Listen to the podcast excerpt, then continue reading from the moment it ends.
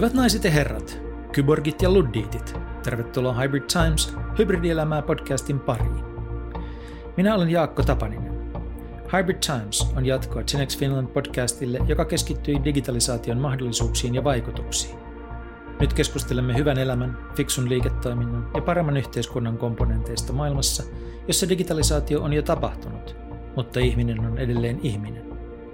Jokaisen jakson tavoite on sekä piirtää isoa kuvaa, että löytää oivalluksia ja työkaluja, joita kuulija voi halutessaan soveltaa omaan elämäänsä. Tämän ohjelman on niin ikään mahdollistanut Sofia Helsinki. Se on coworking ja tapahtumatila Helsingin ytimessä, Senaatin torin ja kauppatorin välissä. Sofia on kaunis, edustava ja viihtyisä, niin keskellä kaupunkia kuin olla ja voi, ja sekä meininki että ruoka ovat ensiluokkaisia. Kun olen Helsingissä, Sofiassa voin keskittyä hommiin, pitää kokouksia, järjestää tapahtumia, äänittää podcasteja, syödä lounaita tai vain hengata. Lopulta Sofiassa on kuitenkin parasta yhteisö.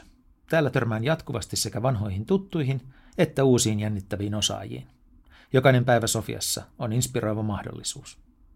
Jos haluat tietää lisää, suuntaa osoitteeseen Sofiankatu 4C tai verkko-osoitteeseen sofiahelsinki.fi.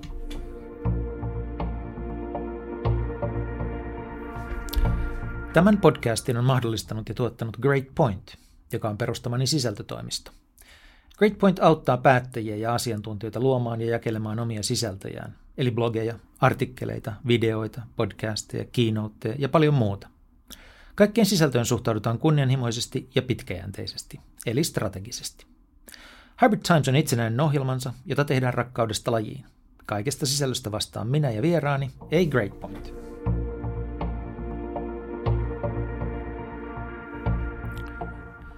Leena Suurpää oli pitkään nuorisotutkija, kunnes hän siirtyi Punaisen ristin nuorten turvatalotoiminnan johtoon. Tässä podcastissa puhumme Leenan kanssa siitä, minkälaista on olla nuori, eli kasvaa aikuiseksi nykymaailmassa ja nyky-Suomessa. Digi- ja globalisaation lapset elävät loputtomien mahdollisuuksien labyrintissä. Nuorilla on tietoa ja resursseja enemmän kuin koskaan, mutta kun itsestään selviä elämänpolkuja ja suuria edistyskertomuksia ei enää ole, mahdollisuudet kääntyvät helposti epävarmuudeksi ja krooniseksi riittämättömyyden tunteeksi. Kun lisäksi ero fyysisen ja digitaalisen maailman välillä on miltei kadonnut, hämmennys on välillä suurta. Luottamukselliset lähisuhteet heikkenevät ja mielenterveysongelmat laukkaavat. Mitä nuoret sitten kaikkein eniten kaiken tämän keskellä haluavat? Leenan mukaan kiireetöntä aikaa perheen kanssa. Kiireettömiä kuunteluhetkiä.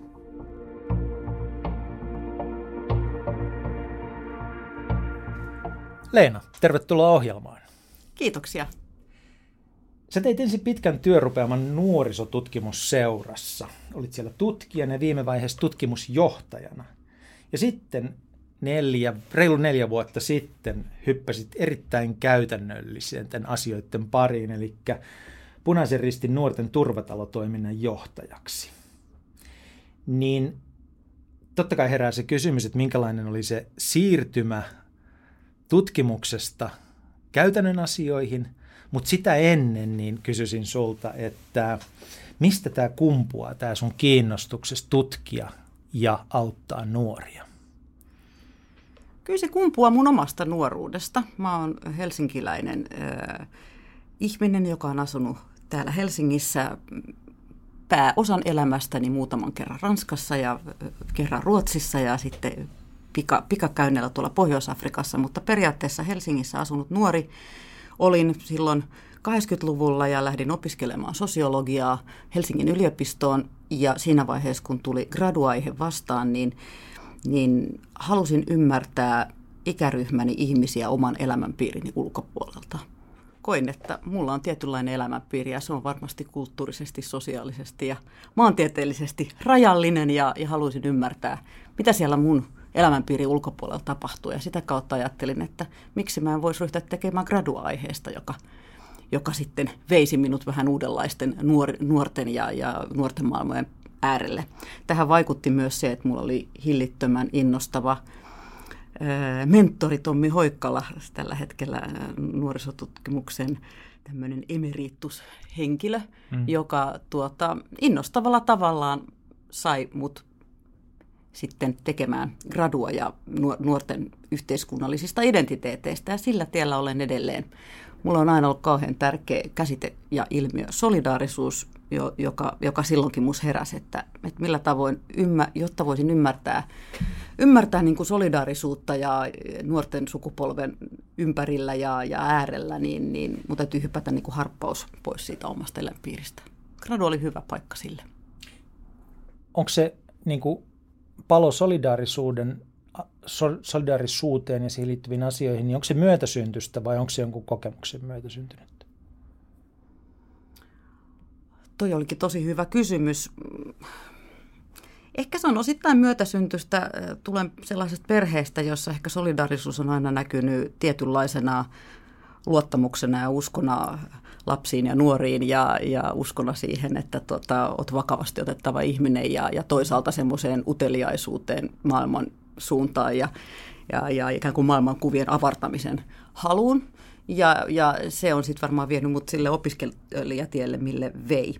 Ja, ja sieltä sitten jotenkin, sosiologian klassikko käsitehän tämä solidaarisuus on, niin, niin mua ryhtyy kiinnostamaan erityisesti se, että miten solidaarisuus tarkoittaa sitä, että me ymmärretään erilaisuuksia ja eroja ja annetaan niille suuri arvo. Ei sitä, että me ollaan samanlaisia, samanmielisiä ja leikitään vaan samanlaisten ihmisten kanssa. Mua on aina erilaisuus ja erot kiinnostanut hurjasti ja sen takia ehkä väitöstutkimuksenikin nimi oli erilaisuuden hierarkiat. Tekisi hirveästi mieli jo tässä vaiheessa kysyä sulta siitä käsitteestä, joka nykyään on tai ollut pitkään jo pop, joka on nämä kuplat, koska tuo, tuo oli kupla tutkimusta jo kauan ennen kuin niistä puhuttiin. Mutta jos puhutaan siitä hetken kuluttua, kun siirrytään vaikka sosiaalisen median käsittelemiseen. Vielä mä kysyisin tuosta sun taustasta sitä, että minkälainen kulttuurishokki oli siirtyä tuota tutkijan kammiosta äh, melkein kadulle. Aika pieni. Aika pieni? Joo, siksi että mä en ole koskaan kokenut olevani kammiossa.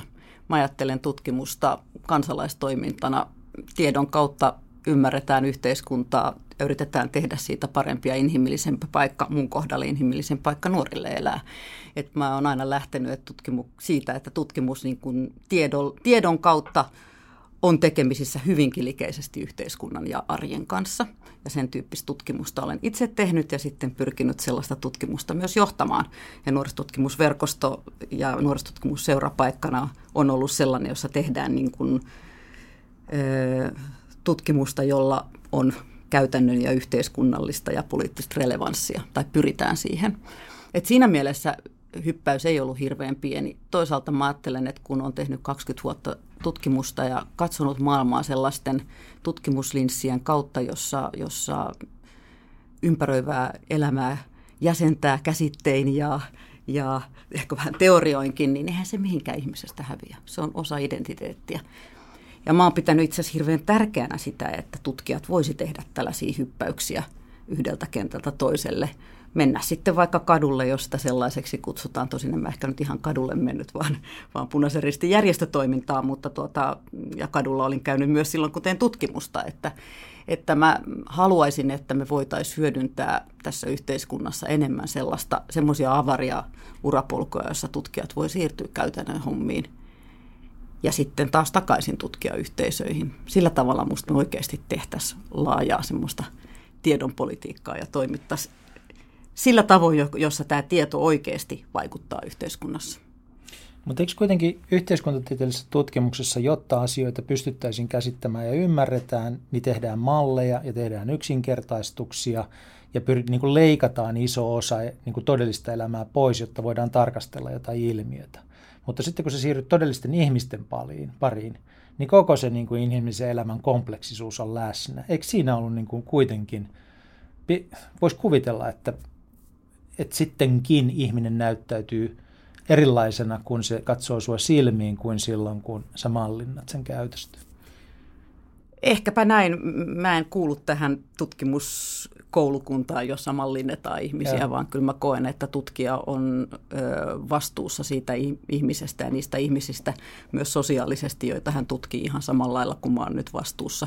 Tai eri lailla, mutta samassa, samassa mitassa kuin mitä mä oon nyt vastuussa niistä ihmisistä, joiden kanssa mä teen töitä ja pyrin heitä auttamaan. Että kokonaisia ihmisiä me kohdataan, ollaanpa me tutkijoita tai tai tuota, turvatalotoiminnan työntekijöitä, mutta toki se rooli on erilainen tässä nykyisessä työssä. Mun tehtävänä on mahdollistaa se, että me voidaan auttaa nuoria ja heidän läheisiään akuuteissa elämän kriiseissä tai ylisukupolvisissa elämän probleemeissa. Se ei ollut minun tehtäväni silloin, kun mä olin tutkija. Mm. Sä oot myös sanonut, että sä oot tietoaktivisti. Mitä se tarkoittaa? No se tarkoittaa yksinkertaisesti sitä, että mä haluaisin pyrkiä parantamaan maailmaa sillä pienellä panoksella, jota minä voin tehdä, ja olen tehnyt sitä lähinnä tietoon pohjaten, eli keräämällä, kokoamalla, jäsentämällä ja julkistamalla tietoa, ja se on yleensä ollut mun tapauksessa nuorisotutkimusta ja nuorisotutkimuksen kentällä tapahtuvaa toimintaa.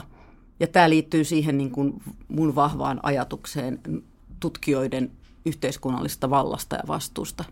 Että jokainen tutkimalla vaikkapa nuoria, niin on myös vastuun, vastuunkantaja ja meillä on niin kuin yhteiskunnassa vastuuta tuoda, tuoda niitä asioita esiin, joita me ollaan tutkittu ja, ja myös ainakin omassa, omassa tapauksessani pyrkii myös jollain tavoin muuttamaan niitä epäkohtia, joita me tutkijoina ollaan havaittu.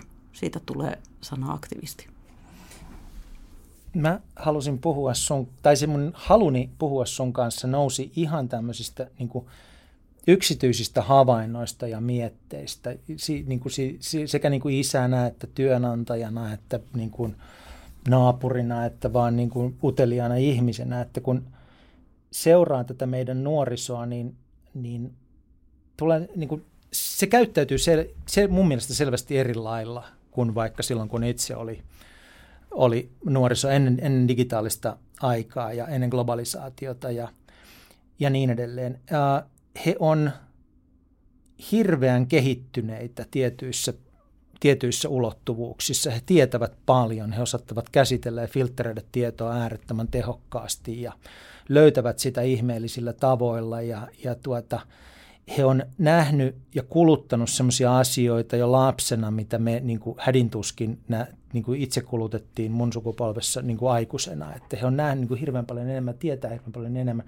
Filterit toimii eri tavalla – on äärettömän nopeita. He niin kuin, tavallaan tietopuolisia, hirveän niin kuin, sensitiivisiä monille asioille ja niin edelleen. Tavallaan meillä on käsissämme niin kuin hirveän jalostunut sukupolvi.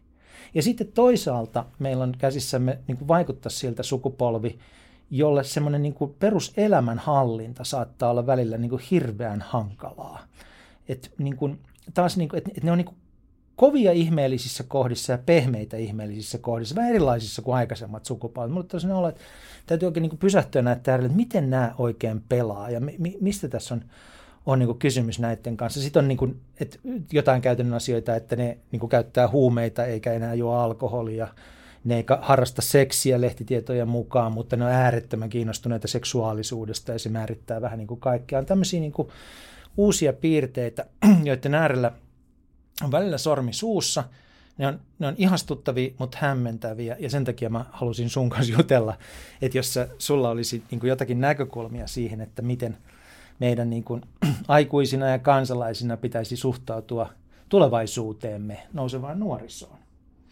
Ja ihan ensimmäinen hyvin laaja kysymys ää, on se, että et, niin kuin, jos ajatellaan, että nuori, nuoruus ei kuitenkaan ole pysyvä olotila, vaikka semmoiseksi sitä välillä luullaan nykyyhteiskunnasta, meidän pitäisi olla ikinuoria loppuun asti, mutta jos ajatellaan, että nuoruus on kuitenkin perinteisessä katsannossa, se on välitila, se on kasvamista aikuisuuteen, kasvamista aikuiseksi, niin minkälaista sun ymmärryksessä, ymmärryksen mukaan sekä sen niin kuin tutkimuksen että toki niin kuin tämän hy, niin kuin hyvin käytännön kokemuksen kautta, mitä sä oot tässä viime vuosina hankkinut, niin minkälaista on kasvaa aikuiseksi tänä aikana? Joo, tosiaan aika laaja kysymys. Se varmaan riippuu hirveästi siitä, katsommeko Kenian suuressa kaupungissa asuvaa nuorta vai Helsingissä asuvaa nuorta vai, vai tuota, Jossa... Ivalossa kasvavaa nuorta, että mä vierastan sitä, että puhutaan nuorisosta. Me ei myöskään puhuta aikuistosta, vaan me, me jotenkin haluan palauttaa, että me puhutaan ainutkertaisista yksilöistä, joiden välillä on suuria eroja. Toki ja. meillä on paljon sukupolvikokemuksiakin. Sekä, sekä tämän päivän nuorilla että meillä, jotka olemme minä 70-luvulla syntynyt, niin omanlaisia. Mutta sä varmaan haluat, että puhutaan nyt vähän niin kuin Suomessa. Puhutaan niin kuin, eh, varmaan niin kuin länsimaissa ja Suomessa, Joo. mutta tämä olisi ehkä helpompaa samastua tähän. Puhutaan ihmeessä, silti mä haluan sanoa semmoisen mun mielestä eettisen asian, joka meidän täytyy aina muistaa, että kun me puhutaan nuorista maapallolla, niin se 90 prosenttia maapallon nuorista elää siellä toisessa paikassa kuin niissä länsimaissa, eli siellä globaalissa etelässä, Afrikassa, Aasiassa, Latinalaisessa Amerikassa. Muistetaan aina se, että kun me puhutaan ja tutkitaan niitä nuoria, joita me tässä meidän lähipiirissämme mm. ja niin sanotusti länsimaissa, länsimaisessa yhteiskunnassa nähdään, niin se on häviävän pieni vähemmistö meidän maapallon nuorista. Ja kun me mietitään, että mikä on se tulevaisuus, niin meidän on pakko katsoa myös kauas. Hyväksyykö se semmoisen ajatuksen kuitenkin, että vaikka se on hirveän se on häviävän pieni vähemmistö tässä maailmassa, niin sen harteilla on suuri vastuu tämän maailman tulevaisuudesta. On. Näin se on, näin se on ja voitaisiin vaikka aloittaa ilmastokriisistä, jonka, ne. jossa me näissä, näissä tuota äsken mainituissa pohjoisen, rikkaan pohjoisen maissa teemme, teemme sellaisia kulutusratkaisuja, joilla, joilla me joko, joko pelastamme tai tuhoamme tätä maailmaa. Siinä mielessä olet oikeassa. Mutta jos palataan siihen sun, sun kysymykseen, millaista on kasvaa aikuiseksi – nykymaailmassa, niin, niin tuota, sanoisin, että se on ristiriitasta ja aika vaativaa. Ö, ristiriitasta siinä mielessä, että yhtäältä nuorten edessä on, mä luulisin, enemmän mahdollisuuksia kuin koskaan ennen ja nuoret on tietoisempia niistä mahdollisuuksista kuin koskaan ennen. Sitä, niitä mahdollisuuksia tulee sosiaalisen median ja, ja tota, sen, sen, sen niin kuin uutisvirran ja tietovirran kautta, jota, jota nuoret päivittäin seuraa öisin myös, niin sitä tulee heille jatkuvasti. Eli heillä on valtaisat mahdollisuudet edessään.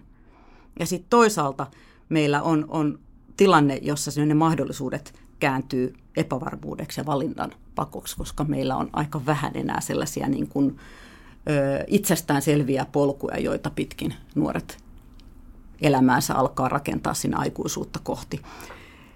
Meillä on myös siinä mielessä aika vaativa ö, elämisen maailma nuorille, jotka ovat aikuistumassa, että meillä elää hyvin sitkeästi semmoinen itsepärjäämisen ja varhaisen itsenäistymisen kulttuurinen odotus. Me Puhutko nyt Suomesta? Puhun Suomesta ja. ja osittain myös Euroopasta, mutta Suomessa aivan erityisesti. Me ollaan vanhempina ja kasvattajina hirveän tyytyväisiä, kun meidän ekaluokkalainen osaa itse mennä kouluun. Tai jopa meidän eskarilainen osaa jo mennä harrastukseen itse osaa hoitaa oman reppunsa kuntoon. Tämmöinen näyttäytys Pohjo- Etelä-Euroopassa, saatiko Euroopan ulkopuolella monissa maissa heitteille jätölle. Et me ollaan niin kuin me ollaan myös kasvattajina ikään kuin sisäistetty tämmöinen varhaisen itsenäistymisen odotus ja kulttuurinen malli, jossa me tietoisesti tai tiedostamatta sitä siirretään myös nuoriin. Ja siinä mielessä sekä tutkijana että nyt nuorten turvatalojen johtajana näen, miten nuoret on sisäistänyt sen, että itse on pärjättävä. Avun, hakeminen, avun hakemisen kynnys on korkealla – jos jotain epäonnistumisia sattuu, niin virheitä etsitään ensiksi itsestään. Eli samaan aikaan mielettömät mahdollisuudet ja aika mielettömät epävarmuudet. Ja miten sä nämä laitat yhteen pakettiin, kun sä kasvat aikuiseksi. Sitten on tietysti tilanne, jossa, jossa nuoret meillä Suomessa muuttaa, muuttaa hyvin varhain pois lapsuuden kodistaan. Siinä on varmaan nämä kulttuuriset odotukset, siinä on aluepolitiikka, koulutuspolitiikka – oppilaitokset on karannut lähi, lähitienoilta kauas. On 15-vuotiaana porukat joutuu muuttamaan asuntoloaan asumaan tilanteessa, jossa heidän henkiset tai, tai tota, sosiaaliset tai mm, taloudelliset voimavarat ei välttämättä riitä. Et on, on samaan aikaan niin kuin hyvin varhainen itsenäistymisen paine, yksin pärjäämisen paine ja siitä koituva yksinäisyyden kokemus. Ja sitten kuitenkin on sellainen tilanne, jossa se nuoruus venyy koko ajan pidemmälle ja pidemmälle. Ja loppupeleissä, mikä se aikuisuus on, mitä tänä päivänä tavoitellaan? Mistä ihmeestä me puhutaan, kun me puhutaan aikuisuudesta? Ei välttämättä siitä, että on pysyvä työpaikka, ydinperhe ja koira ja omakotitalo. No onko sun mielestä, kun me kuitenkin puhutaan tässä näin siitä, että se on niin kuin siirtymävaihe lapsuudesta aikuisuuteen tämä nuoruus, niin onko siellä toisessa päässä joku semmoinen elämänvaihe, jota, siis onko nykyään jäljellä aikuisuutta? Mun mielestä sitä pitää olla, mutta se aikuisuus varmaan tulee ö, määritellä jollain tavoin väljemmin, jotta nuoret voi sen joskus tavoittaa ja tavoitella. Et, et jos ajatellaan vaikka epävarmuutta, jos epävarmuus tarkoittaa sitä, että, että parisuhteet eivät välttämättä ole pysyviä, puolet parisuhteista avioliitoista päättyy eroon, yhä enenevässä määrin ihmiset on määräaikaisissa työsuhteissa, ihmiset liikkuu, ihmiset koko ajan näkee sen epävarmuuden, mitä, mitä, mitä tämä maailma globaalisti tarkoittaa. Edistyskertomukset, suuret edistyskertomukset on kaatuneet. Nämä kaikki murtaa sitä ajatusta, että aikuisuus olisi jotain pysyvää, stabiilia, jotain, johon voi niin asettua oleilemaan. Mitä se tarkoittaa näiden nuorten mielenmaiseman kannalta, että mihinkään ei voi luottaa? Mä en usko, että se tarkoittaa välttämättä sitä, että mihinkään ei voi luottaa. No mihin semmoisen... voi luottaa sitten? Jos se... Mutta kaikista tärkeintä on, että voi luottaa siihen, että oma elämä kantaa ja siihen, että, että tuota, ympärillään on ihmisiä, jotka välittää musta ja huolehtii musta, jos mulla ei omat siivet kanna. Eli että sosiaalista luottamusta on mm. ympärillä. Siis sehän on tutkitusti keskeisimpiä selviämisen resursseja. Että ihmisellä on sosiaalista luottamusta. Ja sehän on esimerkiksi nuorisobarometrin, joka on muuten kaikki kasvattajat ja, ja tuota, nuorten parissa toimivat. Lukekaa nuorisobarometria, se on mahtava, mahtava tota, tutkimussarjo. Se löytyy googlaamalla, googlaamalla jo tietoa nuorista.fi muistaakseni. Sitä julkisee, julkaisee nuorisotutkimusseura ja valtion nuorisoneuvosto. Niin, niin tuota, sosiaalinen luottamus nuorten parissa on ollut hapertumaan päin ja siitä mä oon huolissani, että jos nuorella on sellainen tunne, että hän ei voi luottaa siihen, että joku ottaa kopin, jos hän ei pärjää, tai hänen, hänen niin kuin elämä ei jollain tavoin kannattele. Ja siinä mielessä, jos ajatellaan niin kuin kaikkia nuorten parissa toimivia, niin mä sanoisin niin kuin ensimmäiseksi asiaksi, tehkää kaikkenne siihen, että nuori voi luottaa toisiin ihmisiin melkein voisi toistaa. Tehkää kaikkenne, jotta nuori voisi luottaa toisiin mm. ihmisiin. Ja silloin se toinen ihminen voi olla isä tai vanhempi, ei käytetä sukupuolitermiä vanhempi, se voi olla opettaja, se voi olla... Anteeksi, eläksä semmoisessa maailmassa, jossa sä et voi sanoa isä ja äiti? Öö, mä sanon isä ja äiti työpaikalla, jos nuori itse haluaa määritellä vanhempansa isäksi ja äidiksi. Nuorella on itsemääräämisoikeus myös siihen, keitä hän vanhemmiksi, miten hän vanhempia määrittelee. Joo, okay. elän. Ja. Ihan siksi, että meillä on Ei. monilaisista taustasta tulevia ja. nuoria, enenevässä määrin nuoria, joiden perheet on muuta kuin isä ja äiti. Isä ja, äiti. Ja. Ja, si, ja se on tärkeä eettinen asia, että nuorilla on oikeus itsemäärittelyyn myös tässä kohdassa, miten hän perhettään määrittelee. Joo. Anteeksi, mä saatan pysähtyä tämmöisten asioiden kohdalle ymmärtääkseni paremmin, Joo. En, en tuomitakseni tai ollakseni niin kuin näsäviisas. Juu, juu. Joo. ilman muuta. Joo. Mutta tämä oli nyt jotenkin, kun mä tässä haen sitä, että, että niin kuin tavallaan mitä erityispiirteitä meidän nuorisossa ehkä tällä hetkellä on, jotka olisi hyvä nähdä ja ymmärtää, ää, niin – mä jään nyt miettimään sitä, että eikö siis tämä ole suomalaisen kulttuurin kuitenkin pitkä linja, että täällä pitää pärjätä yksin. Se ei ole mikään uusi asia, se ei ole muuttunut. Mutta onko sitten joku muuttunut? Mä lähden siitä, niin kuin, pidän kiinni jonkun aikaa nyt ainakin siinä väitteestä, niin että meidän nuoriso tällä hetkellä on hiukan erilaista kuin se on ollut aikaisemmin. Ja mä haen sitä, että miksi se on erilaista ja mitkä on ne niin kuin, avaimet ymmärtää sitä. Niin sitten – jos meillä on aina ollut tämä itsepärjäämisen eetos, niin mikä on sitten muuttunut niin, että siihen tänä päivänä yhdistyy tämä sosiaalisen luottamuksen rapautuminen jollakin tavalla enemmän kuin aikaisemmin?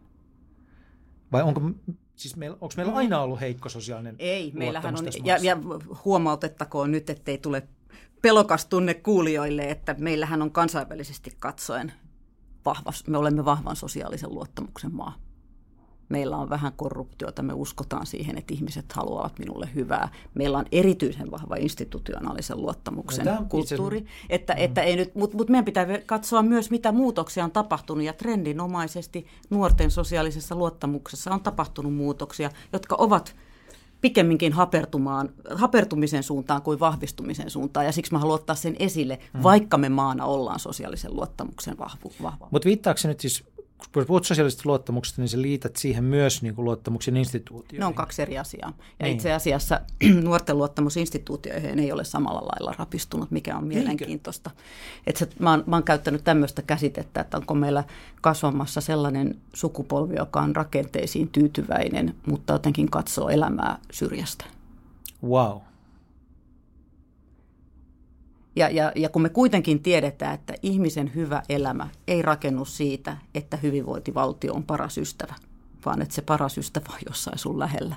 Mm. Mä en tiedä, onko tuo maailmankatsomuksellinen kysymys, mutta mä oon kovasti sun kanssa samaa mieltä, että meidän on pakko luottaa muihin ihmisiin eikä vaan rakenteisiin. Ja mä, mä luotan siis siihen, että rakenteet auttaa silloin, kun ihminen tarvitsee apua. Se on perustuslaissa jo todettu, että ihmisellä on oikeus huolenpitoon ja turvallisuuteen ja, ja riittävään toimeentuloon, ja siitä mm. täytyy niin kuin valtio viime kädessä huolehtia ja nimenomaan huolehtia niistä, jotka ovat niin kuin, erityisen riippuvaisia muista, eli lapsista ja mm. nuorista. Ja sen takia, jos mun prioriteettijärjestyksessä pantaisiin niin kuin hyvinvointipalvelujen lapset ja nuoret ensiksi.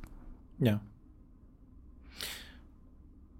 Mutta edelleen, minkä sä näet, siis jos nämä nouseva nuorisomme, ja mä nyt aina välillä yleistän rajusti, luottaa näihin instituutioihin, mutta se sosiaalinen luottamus rapautuu, niin mikä ennen kaikkea on sitten muuttanut sitä tilannetta? Miksi heidän sosiaalinen luottamuksensa rapautuu?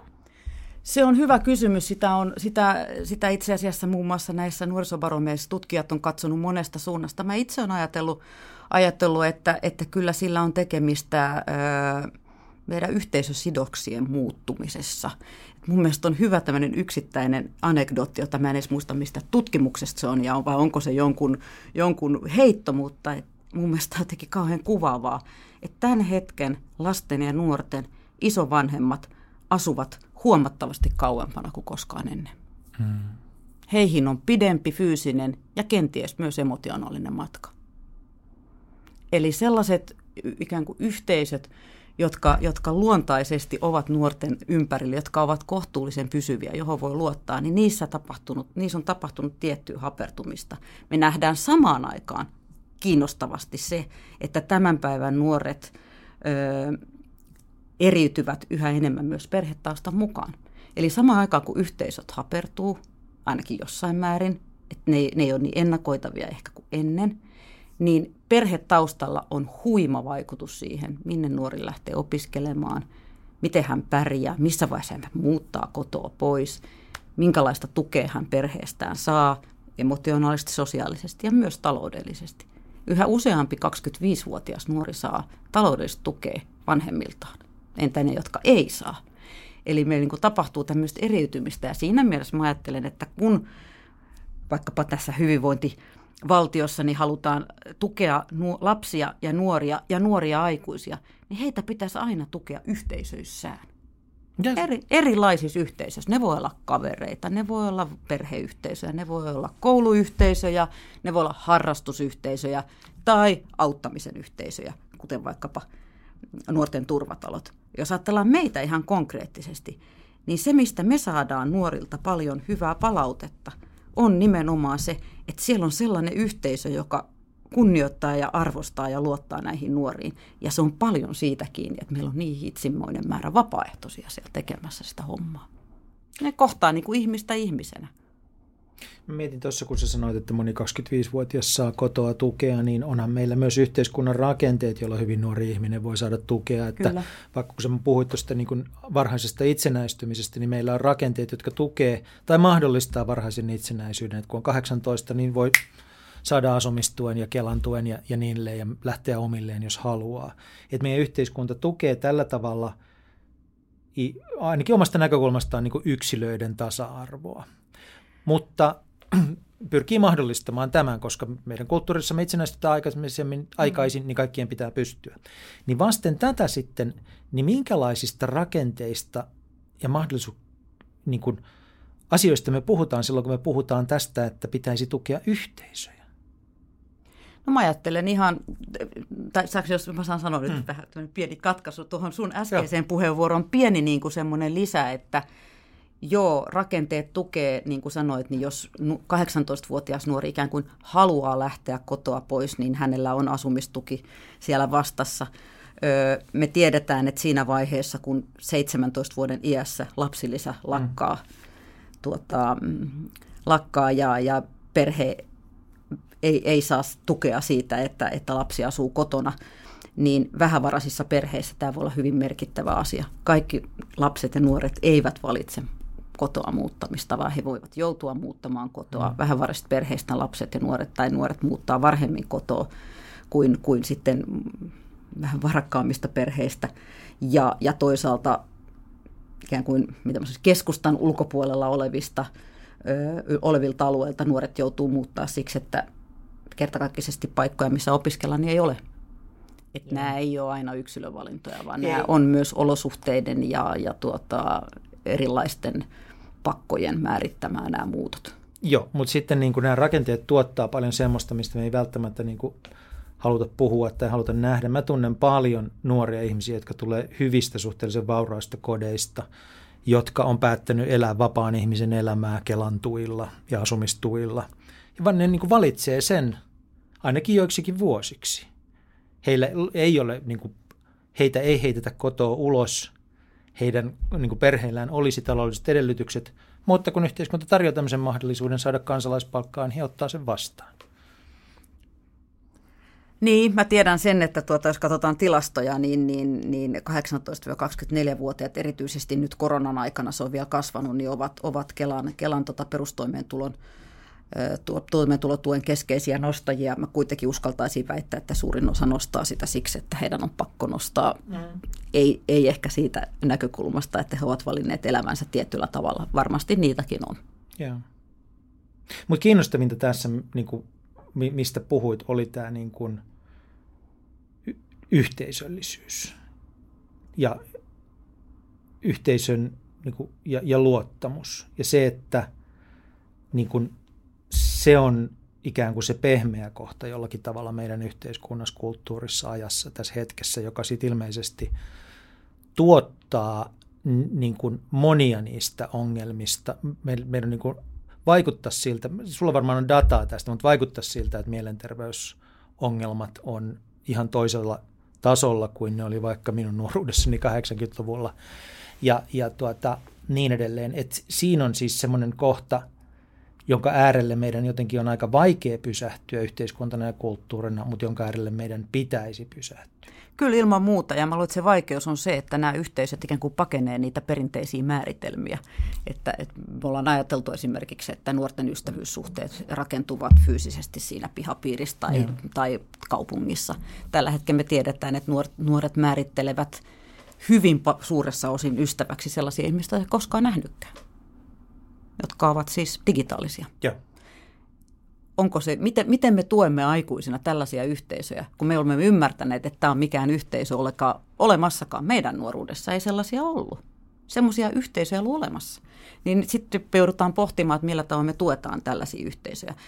Mä haluan korostaa aika paljon myös nuorten vertaisyhteisöjä. Usein kun me puhutaan nuorista ja yhteisöistä, niin me ajatellaan... Öö, ikään kuin perheen tukea ja, ja aikuisten tukea. Se on tietysti tosi tärkeää. Mä sanoisin, että yhteisöt on paitsi pehmeitä, niin kuin, mm. niin kuin käytit käsitettä, ne on äärimmäisen kovia juttuja. Koska esimerkiksi ne nuoret, jotka eivät koe koulussa ö, paikkaansa turvalliseksi tai, tai, tai jotenkin niin kuin mukaanottavaksi, niin heidän oppimistuloksissakin on kuin säröjä. Eli, eli esimerkiksi vahva yhteis, vahva, vahvat yhteisöt on omiaan tukemaan myös hyviä oppimistuloksia. Ja Joo. toisinpäin, täytyy tehdä kausaalisuhde, mutta nämä, nämä kulkee yllättävän paljon käsi kädessä. Eli jos me vaan katsotaan yksilösuorituksia koulussa, niin me ei saada parhaimpia tuloksia. Et siinä mm. mielessä minusta yhteisöjen tukeminen on myös tosi kova juttu, samaan aikaan kun se on eettinen ja pehmeä asia. Mutta sitten se, mitä mä haluaisin muistuttaa kaikille, jotka nuorten kanssa toimii, arvostakaa nuoria myös vertaissuhteissa. Ymmärtäkää niin kuin nuorten ystävyyssuhteiden merkitys. Että tämä äsken kehumani nuorisobarometri, jota on siis 90-luvulta asti tehty. Siinä tutkitaan 15-29-vuotiaita nuoria ympäri Suomen. Niin se on osoittanut riippumatta, missä taloudellisessa tilanteessa me eletään, niin sen, että kun nuorilta itseltään kysytään, mistä se syrjäytyminen johtuu, niin he sanoo luottamuksellisten ystävyyssuhteiden puutteesta se tulee nuorilla ennemmin kuin raha, ennemmin mm. kuin koulusta tipahtaminen ennemmin kuin työttömyys. Et jos me halutaan niin kuin saada nuoria pärjäämään ja, ja, ja löytämään hyvän elämän eväät, niin meidän täytyy ymmärtää, että niillä ystävyyssuhteilla, sosiaalisuhteilla on mieletön merkitys.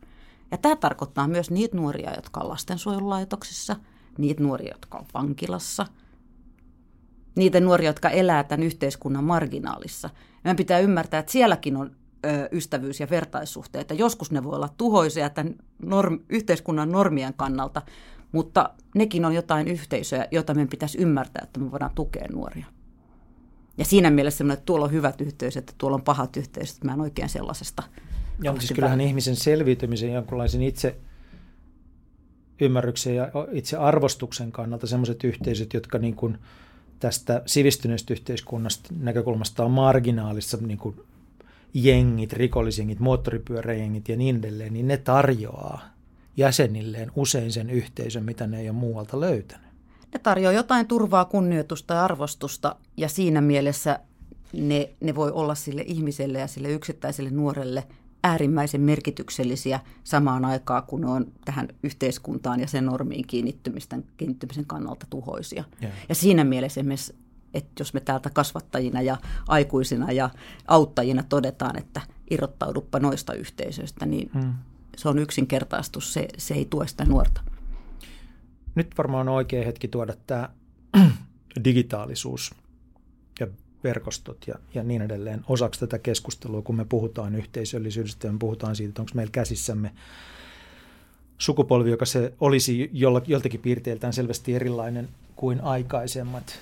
Mä olen niin kallistuu itse siihen suuntaan, että, että tota, on hyvin vaikea sanoa, onko koko digitalisaatio ollut tämän sukupolven kehittymisen kannalta siunaus vai jotain aivan muuta.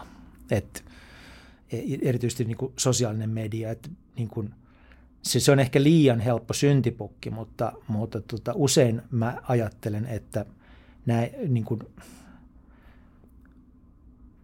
heikolla itsetunnolla, huonoilla niin kuin lähisuhteilla, pelolla, kiusaamisella ja niin edelleen ja niin edelleen, niin sillä on aika paljon tekemistä sen kanssa, että meillä on aivan uudet välineet olla olematta yht, niin kuin todellisessa yhteydessä ihmisten kanssa ja aivan uudet välineet tehdä toisten ihmisten elämästä täyttä helvettiä.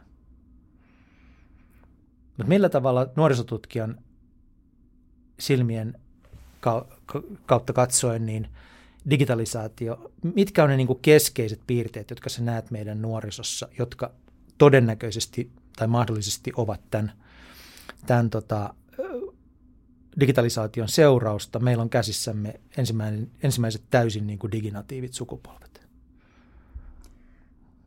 Näin se on, joo. Diginatiivi käsitettä en kauheasti käytä, koska mä ajattelen, että kaikki tarvii, tarvitsevat tukea kaikissa ympäristöissä, joissa he elävät – eivät nuoret ole kadullakaan osanneet kulkea ilman, että vanhemmat on kertonut, että tuossa on liikennevalot ja näin poispäin. Että jos ajatellaan niin kuin digitaalista ympäristöä eräänlaisena uudenlaisena sosiaalisena katuna, niin, niin siellä tarvitaan huolenpitoa ja opastusta ja, ja tietysti mm. opastusta antaa hyvin paljon nuoret toisilleen.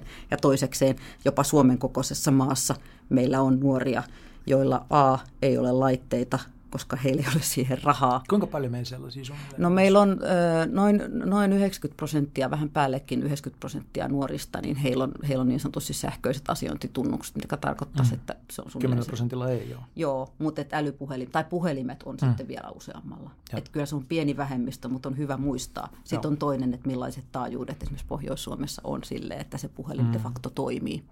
Mutta että tota, jos nuorilta itseltään kysyttäisiin, tätä kysymystä, niin, niin, niin kuin kysymys fyysisestä ja digitaalisesta maailmasta siten, että siinä olisi niin kuin railon kokoinen ero, niin voi näyttäytyä monelle kummallisena kysymyksenä. Oh. Otan tästä esimerkin. Ö, tuota, poikani oli lähdössä johonkin, johonkin tuota, kauan kauan aikaa sitten jo, niin johonkin kavereiden kanssa ja me istuttiin keittiön pöydässä näin metrin päässä toisistamme, niin kuin me nyt istumme. Ja, ja tuota, mä kysyn, että milloin sä oot lähdössä sinne kaveriden luo. Ja silloin siis kännykkä mm. näin kädessään. Ja hän sanoi, että mä oon siellä. Mm. Hän oli kavereiden luona. Hän oli sanonut, että hän lähtee kavereiden luo. Hän avasi kännykän ja meni kavereiden luo. Mulle hän sitä... käytti näitä termejä, hän menee kavereiden luo. Mä en nyt ihan voi sitä niin monta vuotta, mutta tämä, Okei, tämä, mutta tämä, tämä tulkintaero ja. oli, joka mun mielestä oli se sukupolviero. Wow. Ja. Ja, ja siinä mielessä mä yritän niin kuin ymmärtää tätä digitaalista maailmaa jotenkin niin kuin maailmana, joka on nuorten ympäröi, ympärillä ja jota meidän pitää ymmärtää ja, ja jo, jo, jonka, el, jonka, ympär, jonka sisällä elämisessä meidän pitää pystyä tukemaan nuoria. Se, mikä mun mielestä on ollut mielenkiintoista tässä nuorten turvatalotoiminnassa, on, on se, että, että tuota, yhä enenevässä määrin digitaaliset ympäristöt on paitsi tiedonhaun, yhteisöllisyyden, kiusaamisen, syrjinnän, vertailun, ulkonäköpaineiden ympäristöjä, niin ne on myös ympäristöjä, jos nuoret hakee apua. Josta, jossa ne, kun, kun on semmoinen tunne, että nyt ei elämä kannata tai mulla on huolia tai mulla on niitä ahdistusta ja mielenterveysongelmia, joita muuten, muuten tuota noin 40 prosentilla nuorista tällä hetkellä on huolta, siitä, huolta mielialastaan siitä, että miten, miten mä tuota pärjään. Noin, noin, noin tämän verran on, on, on tuota, viimeinen kouluterveyskysely todennut, että noin 40 prosenttia nuorista on huolissaan mielialastaan viimeisen vuoden aikana. Ja, ja tytöt huomattavasti enemmän kuin pojat, niin kuin sä taisit tuossa aiemmin jo todetakin. Se oli empiiristä vaan. Joo, joo, näin on. Niin tuota, me ollaan todettu, että jos nuoret hakee tukea ja apua myös digitaalisissa ympäristöissä, niin meidän aikuisten tulee olla siellä. Mm-hmm. Me ei voida todeta, että tämä on nyt joku ympäristö, joka tuo pahaa tai, tai on, on, on jotenkin hankala, vaan meidän täytyy olla siellä. Ja esimerkkinä otan tässä tota, varmasti ehkä monelle, monellekin jo, jo tutun, jos nuoria perheessä on, niin, niin sekaisin chatin, joka on useammankin toimijan kollektiivisesti tuottama nuorten tukiympäristö, jossa me kohdataan nuoria noin tunnin verran, keskustellaan heidän kanssaan niistä asioista, joista he haluavat keskustella anonyymisti. Eli emme tiedä, kuka nuori siellä on, on, on siellä chatin päässä kirjoittaen. Viime vuonna 170 000 nuorta hakeutuivat sekaisin chattiin siksi, että heitä ahdisti – he olivat yksinäisiä, heillä oli huoli vanhemmistaan, heillä oli ihmissuhdeongelmia, he ei tiennyt, mistä he hakisivat apua, tai he vain esimerkiksi päässyt lähteä kouluun ja tarvitsi turvallisen aikuisen hetkeksi, joka sanoisi, lähde vaan kouluun. 170 000 nuorta. Jos me todetaan, että digitaalinen ympäristö on jotain, joka aa, on vähän epä, epämukavaa, niin me hylätään nämä kaikki nuoret, jotka tällä hetkellä voi myös hakea sieltä apua.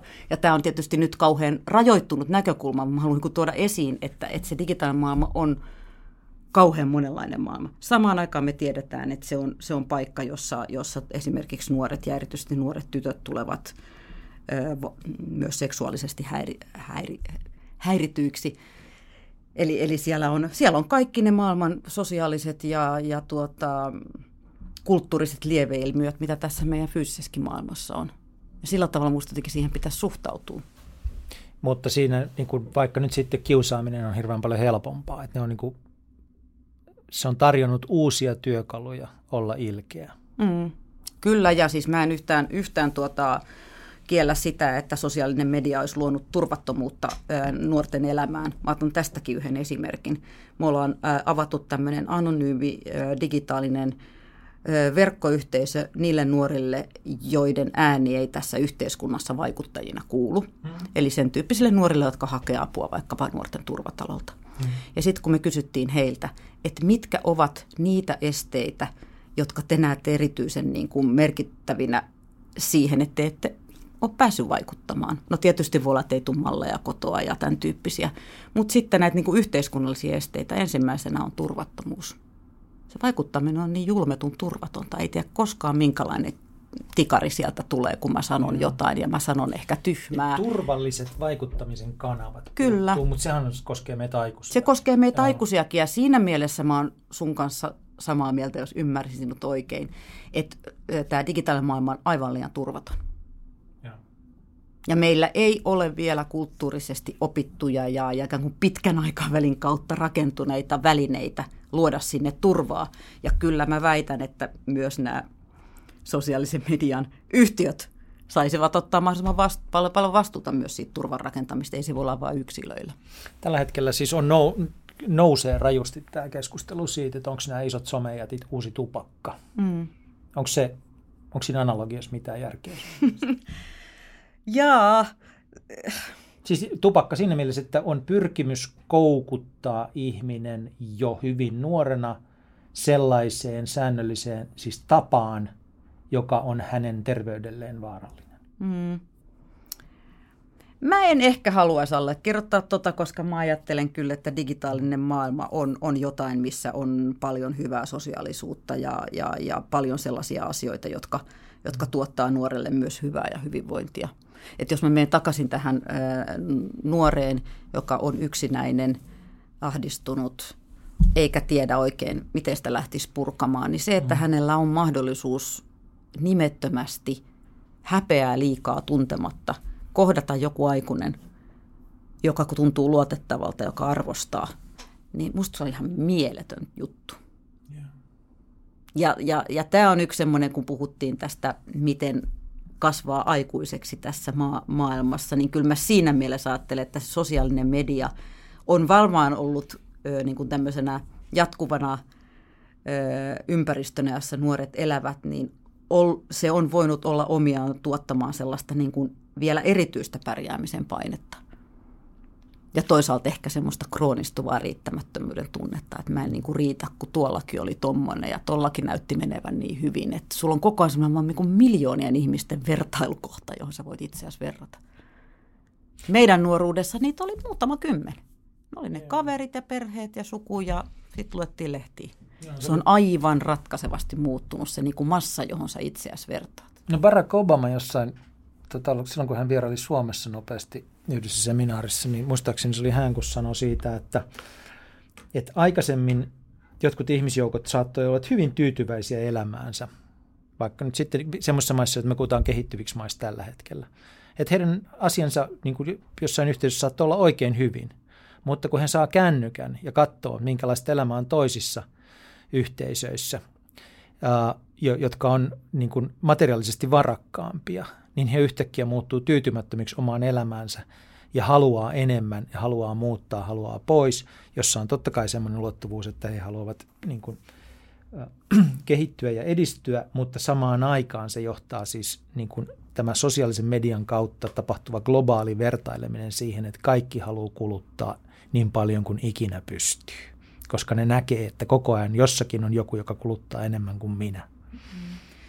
Kyllä, varmaan on näin. Sitten on toisaalta toisinpäin. Meillä ei olisi globaalia nuorten ja sanoisin lasten ja nuorten ilmastoliikettä ilman sosiaalista mediaa. Joo. Tämä onkin mielenkiintoista. Puhutaan hiukan tuosta, kun siis mä tuossa kuunnellessani sua mietin sitä, että, että niin kun, kun on paljon niitä nuoria, jotka, joiden paras ystävä on se niin kutsuttu yhteisö siellä, siellä tota, kännykän toisella puolella, niin miksi me ei, ja ne yhteisöt saattaa olla aika raisujakin, niin miksi me nähdä enempää radikalisoitumista kuin mitä me tällä hetkellä nähdään? Siis me ollaan toki nähty, siis kansainvälisesti joku Occupy Wall Street tai Arabikevät, niin on, on niin tarina, tai Hongkongin mellakat jossain vaiheessa, niin ne nimenomaan niin sosiaalisen median kautta ihmiset organisoitu ja ryhtyi vastustamaan sitä valtaa, joka oli. No ne nimenomaiset jutut ei oikeasti johtanut kauhean pitkään, mutta toisaalta sitten taas niin Me Too tai BLM, niin ne on selvästi johtanut niin kuin kulttuuriseen itsetutkiskeluun ja muutoksiin, ja niitä on niin ajettu sosiaalisen median kautta. Mutta voisi niin ajatella, että semmoinen nuori, jolla niin kuin nämä niin kuin todelliset sosiaaliset verkostot on hirveän heikkoja, mutta joka löytää sitten uusia ystäviä ää, kännykän kautta jostain verkostoista, niin hän niin kuin se potentiaali radikalisoitua olisi aikamoinen ja sitten niin kuin, että löytyisi ryhmiä, jotka käyttävät sitä hyväksi, mutta ihan hirveän paljon me ei semmoista nähdä – tai sitten meillä on niin kuin hirvittävän tehokas poliisikoneisto, joka niittää nämä tyypit ennen kuin ne ehtii tehdä mitään. varmaan voi olla osittain tästä jälkimmäisestä kiinni. Mä en ole, ole, ole tuota nuor, nuorten radikalisoitumisen erityisasiantuntija ja siinä mielessä ehkä haluaisinkin kiinnittää enemmän huomiota näihin, näihin tota, tavallaan niin kuin maailmankuvia ja, ja, ja tota, kulttuurista tapaa olla tässä maailmassa muuttaneisiin liikkeisiin, jotka sä äsken mm. mainitsit. Musta on todella mielenkiintoista se, että tämä nuorten globaali ympäristöliike tai ilmastoliike, joka mun mielestä ei ole vain ympäristöliike ja ilmastoliike, vaan se on elämäntavallinen asia. Se on tapa olla tässä maailmassa, se on tapa ymmärtää hyvinvointia, mm. joka ei ole enää vain ihmiskeskeistä, vaan se on jotain, johon se ekologisuus kuuluu mitä suurimmassa määrin. Se on tapa mm. ikään kuin muuttaa kokonaista tapaa, jolla me ollaan ihmisinä mm. tässä maailmassa. Että sinne, siihen liikkeeseen on tullut mukaan mm, nuorempia ihmisiä kuin näissä meidän aiemmissa vaikka 60-luvun yeah. kovissa, kovissa opiskelijaliikkeissä koskaan oli. Siellä on 12-vuotiaita, 13-vuotiaita, yeah. jotka näyttää mieltään, jotka haluaa todeta, että tämän maailman täytyy muuttua. Tästä täytyy tulla parempi paikka elää nuorille aikuisille, vanhuksille, ympäristölle, luonnolle, kasveille. Ja se on minusta todella mielenkiintoista, että mitä on tapahtunut ja, ja mikä tämän niin kuin sosiaalisen median vaikutus on ollut siinä, että lapset, lapset todellakin alle 15-vuotiaat ovat löytäneet itsestään sellaisen yhteiskunnallisen äänen ja voiman ja uskon, jota he ovat löytäneet. Ja, ja samaan aikaan oon ollut tietysti aika huolissani niin tämän solidarisuudenkin näkökulmasta siitä, että, että nämä samaiset nuoret ja lapset, jotka osoittaneet rohkeuttaan tullakseen ulos sanomaan, että hei, nyt muutosta peliin, niin heidän vaikuttamispyrkimyksiään vähätellään, todetaan, että mene kouluun, älä ole täällä, kasva aikuiseksi, ajatuksesi ovat vielä epäkypsiä ja tämän tyyppisiä. Minkälaisiin liikkeisiin viittaat? Onko se niin kuin Siis ihan niihin, niihin kommentteihin, joita me mm. saadaan lukea medioista aikuisilta, opettajilta, poliitikoilta, meiltä kaikilta. Että me jotenkin niin kuin, mun mielestä maisin kuvitella, että meillä, meillä olisi herännyt meidän niin kuin aikuisten, aikuisten ympärillä paljon suurempi semmoinen positiivinen, mieletön tunne, että hei, lapsilla on sanottavaa, kuunnellaan, otetaan vakavasti, mietitään – mutta tämä ei ole ollut se ainoa reaktio, jota nämä lapset ja nuoret, jotka näissä ympäristössä. Nyt sä odotat jotenkin aikuisilta kau- kauhean niin kuin tällaista, mo, miten mä sanoisin, niin kuin massakäyttäytymistä. Niin kuin kohtelet heitä yhtenä ryhmänä, joka sun mielestä käyttäytyy omituisella tavalla, että, että tota, kyllä me olet aikuisissa on sellaisia ihmisiä, jotka toivoisivat näkevänsä enemmän elonkapinaa mm-hmm. ja sitten niitä, joiden mielestä ne pitäisi kaikki viedä koulukotiin. Joo, sä oot oikeassa. Pahoittelen kaikkien aikuisten, meidän aikuisten puolesta. Tein yksinkertaistuksia, mutta Joo. mä ehkä itse niin kuin nuorisotutkijana ja erityisesti nuorten niin kuin kansalaistoimintaa tutkineena, niin olisin kuvitellut vielä näkeväni vähän enemmän hehkutusta siihen, että, että tota, niin pienet lapset jotenkin heräävät kiinnostumaan asioista. Ja Mä ymmärrän sen, että on myös suojelullinen näkökulma, että meidän täytyy muistaa, että, että lasten niin kuin kehitys, kehitystehtävän ei kuulu maailman pahuus ja sen muuttaminen, kun hän on 12 välttämättä. Ja voi olla, että hänen niin kuin, se ja voi olla psykologisesti kuuluu, tai niin kuin, se, mikä on, on iso muutos, on se, että tämän päivän 12-vuotias, 13-vuotias, 14-15-vuotias halutessaan on ihan hirveän hyvin perillä asioista – he imee tietoa siitä epäkohdasta, joka heidän mielestään on polttava, ja he pystyvät haastamaan, niin kuin, samoin niin kuin Greta Thunberg, pystyy haastamaan minkä tahansa asiantuntijan siinä asiassa, joka hänelle on tärkeä. Näin ei on. sellaisia 12-vuotiaita ollut muutama kymmenen vuotta sitten. Joo, juurikaan. ja sekin on tietysti rajattu porukka ja mm. ehkä, ehkä tietynlailla, tiety, tietynlaisista ympäristöistä tuleva, mutta sä oot ihan oikeassa, että kun me ollaan puhuttu aika paljon nyt siitä, että miten nuoruus venyy aikuisuuden suuntaan, Joo. niin se nuoruushan venyy, tai lapsuus ja, lapsuuden ja nuoruudenkin raja venyy sinne yhä niin kuin nuorempaan suuntaan. Ja myös ilmeisesti, niin kuin, nyt puhuttiin niin kuin siitä, että on mahdollisuus saada tietoa ja, ja ka, niin kuin näin edelleen ottaa osaa keskusteluun ja näin, mutta sitten on, siinä on varmasti niin kuin hyvin hankalia piirteitä, kun kaikki on niin kuin saatavilla ja nuori joutuu kuluttamaan pornoa, väkivaltaa ja ties mitä jo paljon ennen kuin hänellä on kyky käsittää, mitä se on. Mm, juuri näin. Niin. Mutta vielä ajatellen tätä, että jos, jos puhuttiin turvattomuudesta, niin jos, mm. jos niin kuin suomalaisten ja kansainvälisten tutkimusten mukaan yksi keskeisimpiä turvattomuutta aiheuttavia asioita ja ilmiöitä nuorelle mm. sukupolvelle on tällä hetkellä ilmastonmuutos ja ilmastokriisi, niin jotenkin ajattelen, että vastuullisina aikuisina meidän täytyy ottaa se todella vakavasti ja miettiä, että mitä kaikkea me voimme tehdä, jotta se turvattomuuden tunne hälvenisi. Ja se ei hälvene vaan yksilöterapialla, vaan se hälvenee myös yhteiskunnallisella muutoksella. Että tämä on niin kuin aivan uudenlainen turvattomuuden kokemus, jonka edessä me ollaan niin kuin aikuisina. Niin, se kai menee läpi koko, koko kaikkien ikäluokkien, että se ei mitenkään, niin kuin, totta kai niin kuin nuorena toivoisi, että heillä olisi syitä uskoa elämään ja uskoa ihmiseen, mutta, mutta se niin kuin taitaa olla aika vähissä kaikissa yhteiskuntaluokissa. Siis semmoinen väkevä tulevaisuuden usko ja, ja tulevaisuuden kuvat, joihin voisi tarttua ja joiden perusteella voisi rakentamaan tulevaisuuttansa ja niin edelleen. Että mä tuossa mietiskelin tänne Marsiassa niin sitä, että mun tyttäreni on 24-vuotias tällä hetkellä, että minkälaista kuvastoa hän on kuluttanut niin mediasta hänelle suunnattua koko lapsuutensa, niin silloin kun hän oli tyttönen, niin hän katsoi televisiosta semmoisia ohjelmia – jotain brätsejä ja witchejä ja mitä ihmettä ne oli, jossa tota, tämmöiset niin kuin isän näkökulmasta niin kuin yliseksuaalisoidut omituiset tyttöhahmot hömpötti. Et se oli niin kuin jotenkin aivan omituista, mutta, mutta ne vetos häneen. Ja sitten siitä eteenpäin niin kuin kaikki on ollut niin kuin pelkkää sotaa zombeja vastaan, eli semmoista niin kuin loputonta dystopiaa. Kaikki ne sarjat, jotka vetoaa nuorisoon, jos, jos ne keskustelee keskenään, jos ne sanoo, että isä, tämä on hyvä kato, niin niiden tulevaisuuden kuvat on läpeensä toivottomia. Ne on juuri niitä, joissa maapallo on tuhoutunut ja sitten sieltä vaeltaa muutamia onnettomia tyyppejä, onnettomia tyyppejä, jotka ampuu vielä onnettomampia tyyppejä. Et se, niin kuin, Mm. Niin kuin jotenkin niin kuin ankeuttajat on ottanut vallan, ilo on kadonnut maailmasta ja tulevaisuuden usko on kadonnut maailmasta, kun katsoo sitä kuvastoa, jota, jota niin kuin tämä nuori sukupolvi on, on kuluttanut koko ikänsä. Toi, toi, toi, mä pystyn hyvin ymmärtämään, mistä puhut. Samaan aikaan jotta ei mennä ihan synkistelyn puolelle, hmm. niin katsotaan hetki vielä, mitä tutkimukset sanoo. Niin no, mielenkiintoista mun mielestä on se, että nuoret valoisimmin nuoret suhtautuvat tulevaisuuteen silloin, kun he katsovat omaa tulevaisuuttaan. Sitten vähän synkemmäksi, kun katsotaan Suomen tulevaisuutta. Yeah. Ja se synkin tulevaisuuden kuva siintää siinä, kun nuoret katsoo, mitä tässä maapallossa tapahtuu.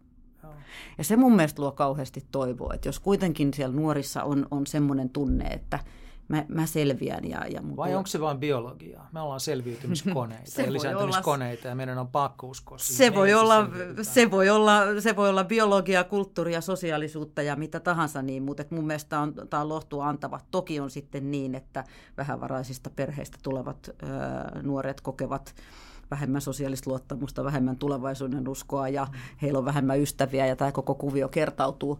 Mutta tuota, joka tapauksessa jos meillä olisi niin päin tilanne, että nuoret eivät uskoisi oman tulevaisuuden kantavan ollenkaan, niin ehkä se maapallon tulevaisuuskaan ei sitten riittäisi mm.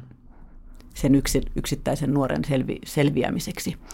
Että tämä, tämä, tämä on mun mielestä mielenkiintoinen asia ja siksi mun mielestä on hirveän tärkeää, että jos se turvattomuus yhä enenevässä määrin siirtyy sieltä yksilötasolta myös sinne niin kuin maapallon kokoiselle tasolle, niin meillä pitää olla jotenkin paikkoja, jossa nuoret voi keskustella asioista, saada tukea sen tyyppiseen globaalin turvattomuuden tunteeseen ja saada mahdollisuuksia toimia paremman tulevaisuuden eteen ja nähdä, että sen eteen tehdään töitä myös muualla kuin heidän omissa elinpiireissä. Eli nuoret, nuoret eivät voi kantaa maapallon tulevaisuudesta kaikkea vastuuta. Mutta mä näen, että se on niin kuin sukupolvien tämmöisenä niin kuin huolenpidon ja vastuunkannon kysymyksenä aika erilainen.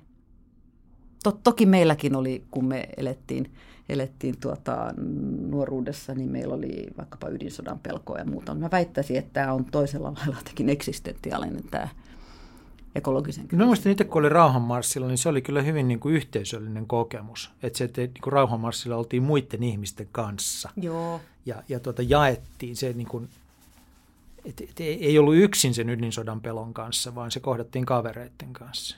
Näin juu, ja sen takia mun mielestä tällaiset elokapinan tyyppiset liikkeet, jotka on yhä, yhtäältä fyysisillä kadulla ja toisaalta sosiaalisilla kadulla, niin on niin olennaisia, että niissä tullaan myös luoneeksi toivoa sen yhteisössä, yhteisössä olemisen ja yhteisössä toimimisen kautta ja sen näkyvyyden kautta. Mutta jos näitä tärkeitä elementtejä tässä näin on tämä niin kuin yhteisö, jossa puhuttiin hetki sitten, niin kuin sosiaalinen luottamus, ja sitten toinen on nämä tulevaisuuden kuvat ja kiintopisteet tulevaisuudessa, niin, niin onko, niin kuin, näetkö mitään keinoja, jolla me voitaisiin tukea tavalla tai toisella sellaisten kiintopisteiden syntymistä, jota kohti nuoret voisivat kulkea? Onko niin kuin mitään, mitä siis kulttuuria ei voi muuttaa tällä tavalla. mutta, mutta sitten me ollaan puhuttu paljon niistä yhteiskunnan rakenteista, sitten me ollaan puhuttu meidän niin kuin vastuusta vanhempina ja, ja naapurina ja aikuisina ja, ja niin edelleen. Onko niin kuin tavallaan mitään sellaista, millä me voidaan tukea myönteisten tavoiteltavien tulevaisuuden kuvien syntyä?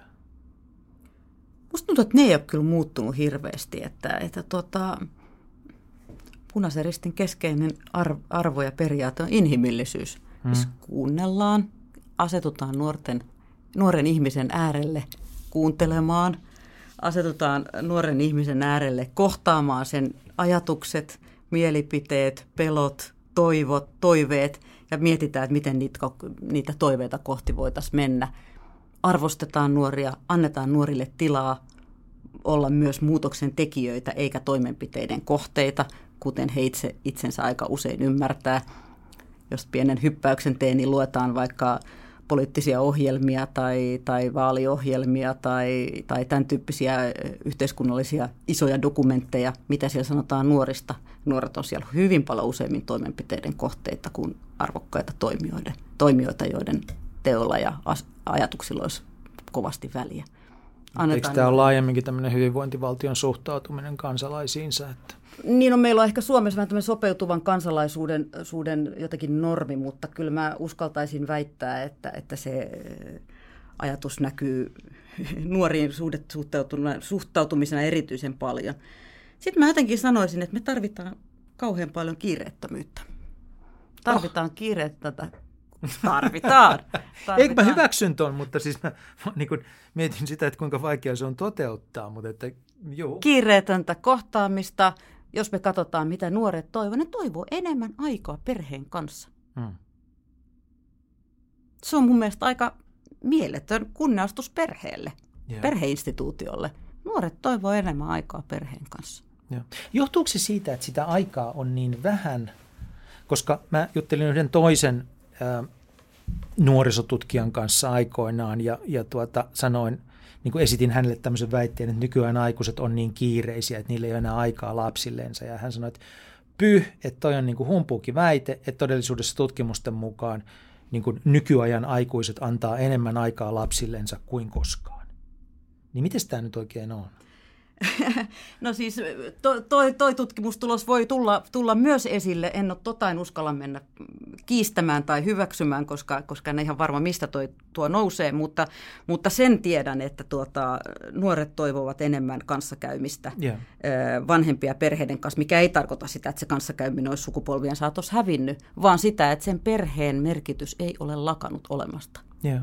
Aivan äärimmäisen tärkeä. Perhehän on vain rakenteena ja ilmiönä ja ja tuota, käytäntönä moninaistunut ihan huimasti. Mm-hmm. Et, et perhe voi olla paljon muutakin kuin mitä se oli 60-luvulla. Mutta tarvi, ei me tarvitse edes niinku perheen määritelmään käydä niin kuin kauheasti käsiksi, koska mm. ei sillä liene vaikutusta tähän itse asiaan, että et niin kuin aikaa niiden lähimpien ihmisten kanssa, keitä nyt sitten ikinä onkaan. Aikaa ja sitten toisaalta arvostusta sille, että, että tuota, nuorella on oikeus ö, ikään kuin määritellä itseään ja omaa elämäänsä myös, myös niin kuin omista lähtökohdistaan käsin, mm. että meillä kuitenkin on tällä hetkellä ö, yhtäältä sellaisia perheitä, jossa niiden vanhempien voimavarat vain ei kertakaikkisesti riitä lastensa huolehtimiseen. Yeah. Ja sitten meillä on niitä perheitä, jotka ehkä tulee huolehtineeksi ja, ja, ja tota, ottaneeksi vähän liiankin vahvan niin kuin, roolin siinä, että millaiseksi sen nuoren elämän pitäisi mennä, joka voisi näkyä nuorilla suorituspaineena ja, ja tuota, riittämättömyyden tunteena. Mä haluaisin ottaa yhden mun mielestä erinomaisen käsitteellisen parin tähän, että miten, miten me ajatellaan niin kuin tätä perhesuhdetta ja sukupolvisuhdetta, joka mulla on ollut aivan niin kuin käänteen tekevän semmoinen tärkeä tässä viimeiset vuodet, ja se on käsittepari sukupolvien ohipuhuminen. Anu-Hanna Anttila, joka on, on, on huima sosiologi, niin, niin käytti tämmöistä ohipuutun nuoruuden käsitettä tuossa jo useita vuosia sitten, kun julkaisimme yhdessä yhden, yhden nuorten elinolot vuosikirjan. Ja, ja tuota, musta se sopii myös tähän, mistä, mistä sä nyt muuta kysyit, miten nuoriin pitäisi suhtautua, miten heitä, heitä pitäisi tukea. Ohipuhuminen kielteisenä asiana tarkoittaa sitä, että nuoren omat ajatukset ohitetaan tai ne vaiennetaan tai niitä mm-hmm. pidetään mitättöminä tai niille naureskellaan tai niitä otetaan vakavasti. Ja nyt mä puhun nuoresta yksilönä, nuorista ryhmissä ja nuorista sukupolvena. Joo. Ja sitten toinen ohipuhumisen näkökulma, joka on se positiivinen ohipuhuminen, on se, että maailma ei ole valmis. Nuorilla on oikeus puhua sen vanhemman sukupolven ohi. Niillä on oikeus toimia toisin, niillä on oikeus nähdä maailma toisin. Ajatella, että muutos Melkein on mahdollinen. velvollisuus. Joo, velvollisuus. Ja heillä on myös oikeus, resurssit, voimavarat ja tila mm. tehdä niitä muutoksia.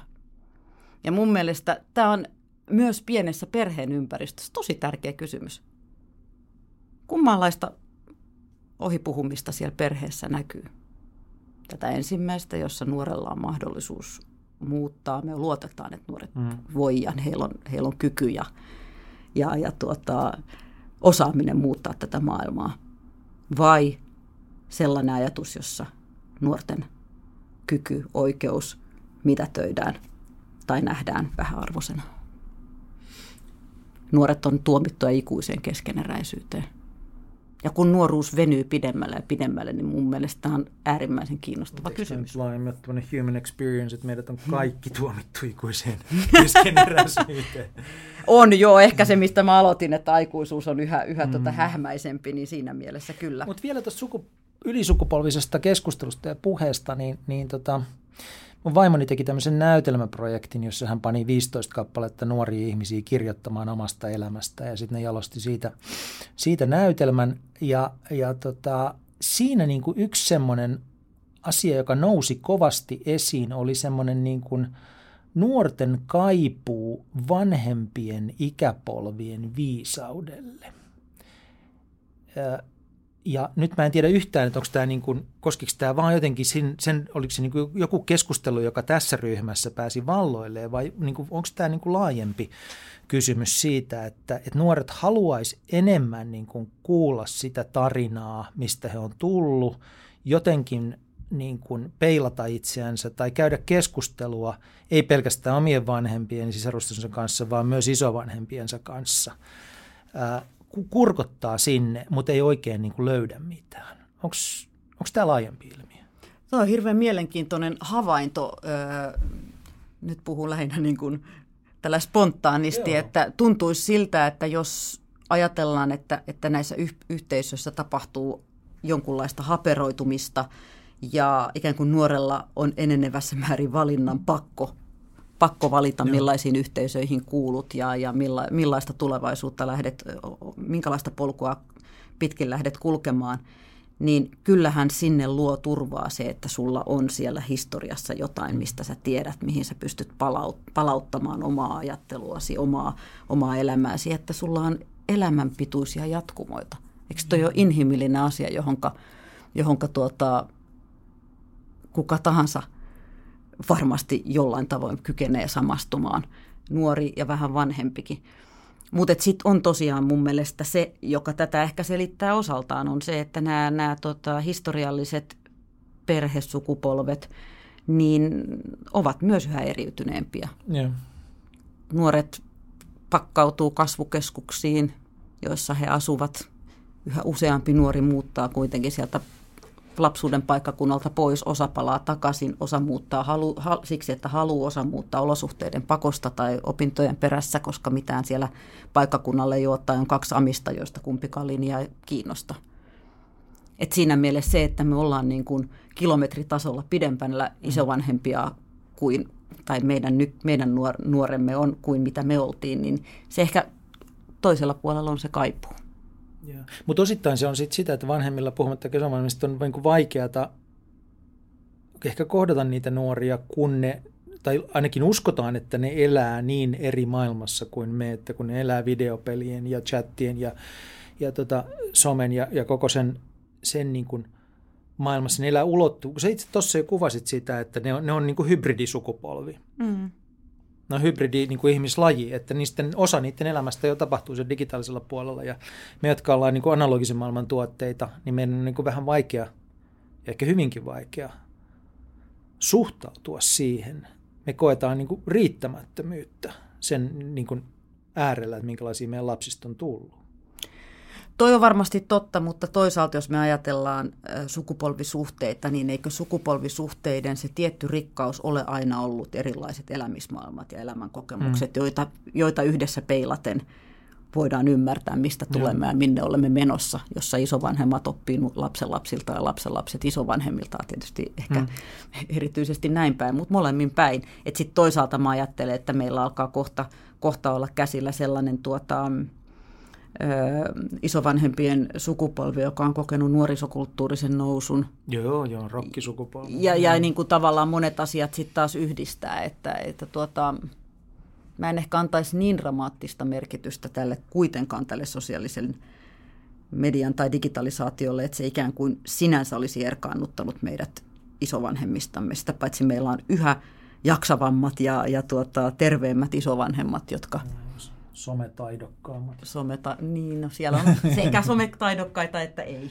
Tähän äh, loppua kohti varmaan kuljetaan, mutta, mutta tuota, mun tekisi vielä kysyä vielä erikseen niin kuin nuorista tytöistä sulta, jos mä, mulla on varmaan lupa käyttää sanaa tyttö, niin äh, tässä yhteydessä nuoret naiset, niin heillä, kuten itse tuossa aikaisemmin sanoit, niin nämä niin kuin mielenterveyden haasteet on yleisempiä kuin pojilla, ja, ja niitä tuntuu olevan kovin paljon. Ja mä mietin itse semmoista kuv- kuviota tässä, että, että meidän ajassa on jotain, joka va, niin kuin, meidän aika asettaa nuorille naisille, kasvaville nuorille naisille niin hirmuiset ristipaineet, niin monenlaista, että pitää olla mies ja nainen yhtä aikaa, pitää olla supermenestyjä ja superrakastaja ja pitää olla kauniimpi kuin kaverit ja, ja, ja kaikkea sellaista, että sitä painetta on niin, kuin, niin poskettomasti ja niin, niin kuin ristiriitasta, ää, että tota, heidän mielenterveytensä on tosi kovilla ää, ja, ja tuota, sitten se niin kuin myös pettää. Ja se, se niin kuin on tämmöistä niin kuin elämänhallinnan pettämistä näiden pain- Tämä mä esitän hypoteesin, niin mä kuulen, niin kuin, että sun, sun reaktion siihen, että, että niin kuin nämä ristipaineet rikkoo nuorten tyttöjen mielet, mutta sitten koska meidän tämän hetken narratiivi on se, että naiset on – niin ylivoimaisen taitavia ja niitä on ylen katsottu niin pitkään, että niille on annettava tilaa ja ne pystyy ihan mihin vaan, niin me tavallaan ei kyetä kulttuurina, keskusteluna, yhteiskuntana kohtaamaan sitä, että tytöillä on vaikeaa. Sitten ikään kuin ei voi puhua. Ja jos ei siitä voi puhua, niin sitten niillä on vielä vaikeampaa.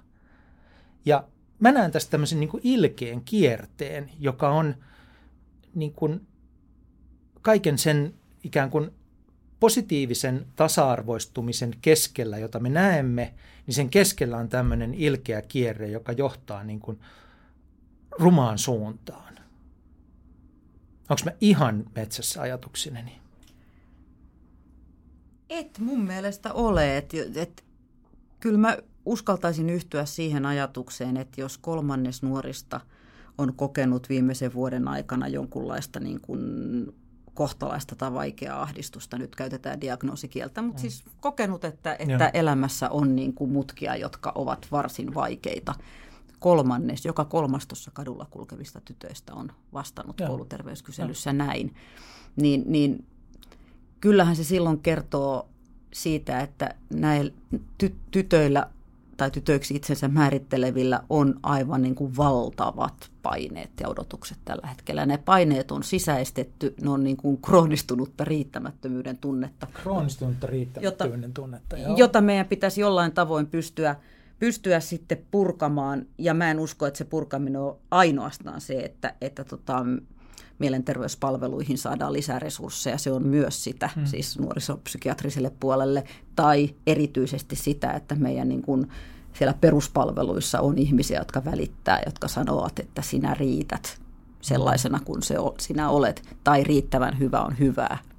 Käsite, mitä käytän paljon myös ja. omassa työssäni, että riittävän hyvä on hyvää. Mutta tämä, tämä on niin kuin paljon enemmän myös kuin vain hyvinvointipalveluiden kysymys. Totta kai. Ja tämä on siinä ja se on juuri mun kysymys oikeastaan tässä. Että... Et, et siinä mielessä mä jos, jos niin kuin katsotaan niin kuin kulttuurisesti, niin tuntuu, että meillä on jotenkin niin kuin päällekkäin semmoinen kiltin suorittavan tytön ja niin kuin sankarillisesti pärjäävän, pärjäävän niin kuin, ö, tytön ja jotenkin niin kuin paikkansa tässä maailmassa itselleen raivaavan tytön kulttuuriset mallit ja ne, niiden lunastaminen on hirvittävän raskasta.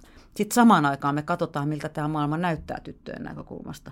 Tytöt ja pojat eriytyvät meillä niin kuin opiskeluurillaan harvinaisen paljon – meillä on niin kuin selkeästi... Meillä Suomessa. Suomessa. Meillä ja. Suomessa on selkeästi niin kuin naisten ammatteja ja miesten ammatteja. Naisten ammatit on niitä vähän palkkasia niistä, joista nyt mediassa puhutaan. Että paitsi, että niillä on, on huonot palkat, niin arvostus on vähäistä ja, ja liik- vaihtuvuus on suurta ja työ on ihan julmetun raskasta ja julmetun arvo- arvokasta. Eli la, la, Me pidetään itse tasa-arvon mallimaana, että meillä niin kuin sekä kulttuurisesti että rakenteelta on niin kuin ihan ylivertainen systeemi verrattuna muihin. Meidän niin pitää miten... uskaltaa puhua siitä, että et... millä tavoin me myöskään emme ole sitä. Niin. Tietysti täytyy myös muistaa, että tuota, jos katsotaan, ketkä sitten ö, kykenevät hakemaan apua ja tukea tästä näistä meidän hyvinvointijärjestelmistämme julkiselta sektorilta ja järjestöistä – niin ne on melkein järjestäen myös tytöt ja nuoret naiset. Osittain mm. siksi, että heillä on niin paljon huolta ja ahdistusta ja he tunnistavat sen ja pystyvät ehkä artikuloimaan sen, mutta myös, että he pystyvät hakemaan apua, että, että tuota, se on minusta sitten niin kuin myönteinen asia, että, että me voidaan ehkä sit osaltaan myös tavoittaa se tyttöjen ahdistus ja, ja, ja, ja auttaa tiedetään samaan aikaan, että, että sielläkin resurssit on toki riittämättömät, niin kuin mielenterveyspalveluista totesin, ja vaikkapa opiskelija, opiskelija nuorista ja naisiksi itsensä identifioituvista, niin, niin aivan liian moni on kokenut hurjaa ahdistusta viimeisen vuoden aikana ja joutunut jäämään yksin. Pystyttäisikö me jotenkin, en mä tiedä miten se tehdään, mutta kysyn kuitenkin, että niin kuin tavallaan täydellisessä maailmassa pitäisikö meidän niin kuin pystyä rikastamaan sitä kulttuurista narratiivia, joka meillä tällä hetkellä on, joka koskee nyt vaikka sitä, että minkälainen tytön pitää olla. Et kun mun väite on edelleen se, että, että ne paineet on niin mahdottomia, että hänen pitää pystyä vetämään kaikki poikia turpaa ja tienata paremmin kuin ne ja olla älykkäämpiä paremmin niin kuin shakissa. Ja sitten sen lisäksi pitää olla niin kuin viettelevä ja houkutteleva vaimo ja mahdollisesti muutaman lapsen äiti ja ties mitä. Että niin kuin, ja, ja tota, sitten kun meillä on sellainen väite, että, että ne niin kuin, ei pelkästään, että pitää olla, vaan nehän on semmoisia. Naisethan on ihan ylivoimaisia. Niin sitten, niin kuin, eihän miehetkään ole ylivoimaisia. Hyvänen aika. Miehiä on kauhean monenlaisia. Jotkut niistä pärjää ja aika monet ei pärjää ollenkaan. Mm. Niin tavallaan meidän kuva, ainakin niin kuin mieskulttuurissa kuva miehestä totta kai niin kuin historia on, on mitä on, mutta että, niin kuin kuva miehestä on niin kuin paljon rikkaampi. Et meitä on aika moneksi ja meillä, niin kuin, mä en tiedä onko samanlaista, niin kuin, mutta että naisilla on hirveän vahva kulttuurinen paine tässä tällä hetkellä ja mä en tiedä oikein pystytäänkö me keskustelemaan siitä. Mm. Noin varmasti on, mutta kyllä mä sanoisin, että myös se niin kuin maskuliinisuuden malli, mikä Suomessa on, niin, niin kyllä siihenkin tarvitaan ihan hirveästi avaruutta ja moninaisuutta lisää, että, ja, ja, ja on tyytyväinen siitä, että, että ehkä tällä hetkellä kasvaa sellainen niin kuin poikien ja mieheksi identifioituvien sukupolvi, joka, joka pystyy jollain tavoin ehkä laajentamaan toivon mukaan sitä maskuliinisuuden kulttuurista mallia. Ehkä yksi ratkaisu on se, että jotenkin lakataan katsomasta ihmisiä sukupuolten läpi ja mietitään myös sitä, että että millä tavoin me voidaan tukea ihmisiä ihmisinä ja, ja totta kai jokaisella on, on oikeus määritellä sukupuoltaan, mutta että jotenkin kyllä me niin kuin avaruutta tähän tarvitaan ja se avaruus ei välttämättä avaruus, siis mm. avarampaa ajattelua. Ja se avarampi ajattelu varmasti tulee myös kyseenalaistamaan sitä, että miten me tätä niin kuin binäärisesti katsotaan ja mitä on sitten se, se maailma, jossa nuoret, nuoret kasvaa, ei kaikki, mutta osa, jossa tämä kysymys sukupuolesta on yhä moninaisempi ja yhä, yhä enemmän sellainen niin kuin, liikkuva ja, ja laaja määrä. Että kaikkihan eivät missään nimessä myöskään kykene millään tavoin asettumaan siihen tytön rooliin, myöskään siksi, että he eivät koe olevansa sillä tavalla tyttöjä, kun, kun me tytöt, tytöt määrittelemme. Et siinä on vielä semmoinen niin kuin ekstra. Niin siis mun ehkä ajatus oli se, että tyttö määritellään tänä päivänä aika toisin, mm. tai se odotus, mikä hänen kohdistuu, on tänä päivänä aika toisenlainen ja hirvittävän paljon vaativampi ollakseen niin kuin sellainen kuin tytön tässä ajassa pitäisi olla. Kyllä, se on, siis on äärimmäisen tuota, painetta ja, ja tuota, suuria odotuksia ja, ja, ja, ja jatkuvaa, niin kuin sanoin, niin tämmöistä riittämättömyyden tunnetta tuottava. Siltä se näyttää niin kuin tutkimusten ja omien havaintojen valossa, mitä näkyy sitten taas tuolla, tuolla omassa työmaailmassa. Ehkä siinä myös semmoinen, mitä me ollaan havaittu, on se, että, että vaikkapa turvataloilta ha- apua hakevien nuorten niin kuin kohdalla – niin semmoinen niin kuin sektorimainen ajattelu, että tällä nuorella on mielen hyvinvoinnissa jotain, jota me voitaisiin tukea, että ollaan jossain taloudellisissa asioissa ja tuolla on kolmas, jolla on sosiaalisissa suhteissa, niin tämä näyttää yhä hankalammalta. Et tuntuu, mm. että nuorten elämässä niin kuin erilaiset huolet, ahdistukset, paineet, odotukset kietoutuu toisiinsa tavalla, joka tekee niistä aika järkälemäisen isoja. Ja silloin mä että jos me autetaan nuoria, niin me pitäisikin kohdata niitä nuoria kokonaisina ihmisinä, johon taas sitten tämä hyvinvointijärjestelmän sektorimaisuus ei oikein taivu. Ja, se on. ja sen takia me tarvitaan musta järjestöjä, me tarvitaan kaikenlaisia yhteisöjä, joissa ihmisiä kohdataan ja tuetaan, vaikka loppupeleissä meillä täytyy olla tietysti toimiva hyvinvointijärjestelmä, joka sitten loppupeleissä kyllä kantaa vastuun heikoimmassa asemassa olevista.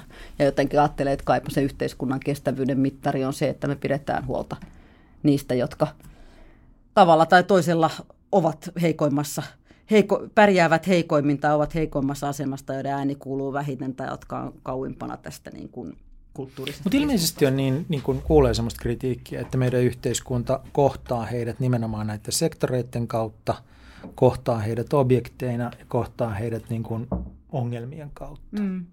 Että se, että heidät kohdattaisiin kokonaisena ihmisinä, joilla on potentiaalia, niin se on harvinaisempaa tässä meidän järjestelmässä. No se on se, mitä nuoret esimerkiksi palvelujärjestelmistä odottaa, että siellä kohdataan kokonainen ihminen, siellä kohdataan nuori eikä asiakas hmm. tai vain asiakas, jolla on oire tai, tai ongelma. Siellä kohdataan se ihminen elinympäristöissään, jotka voidaan joka voidaan jollain tavoin huomioida siinä, kun lähdetään miettimään ratkaisuja sen elämään.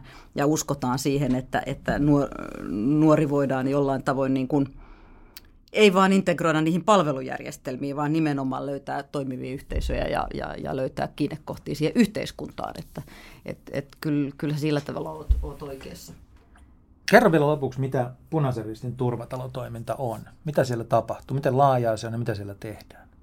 No me ollaan, turvatalot on toimineet osana Suomen punastristi 30 vuotta ja, ja tuota, konsepti on hirveän yksinkertainen. Me autetaan niitä nuoria ja heidän perheitä tai muita läheisiä, jotka kokevat nuoruudessa tai vanhemmuudessa erilaisia akuutteja kriisejä tai sitten tämmöisiä pitkäkestoisempia pulmia, he haluaisivat lähteä etsimään meidän kanssa yhdessä ratkaisuja. Se tarkoittaa sitä, että me tarjotaan nuorille tilapäinen majoituspaikka – Meille voi tulla yöpymään, jos tarvitsee turvallisen yösijan. Se voi tulla, nuori voi tulla suoraan kadulta tai se voi tulla sosiaalitoimen saattelemalla, se voi tulla vanhemman kanssa. Me tarjotaan erilaista keskustelevaa tukea päivän mittaisesti, kertaluontoisesti, vuoden mittaisesti. Me tuetaan nuoria siinä itsenäistymisen polulla.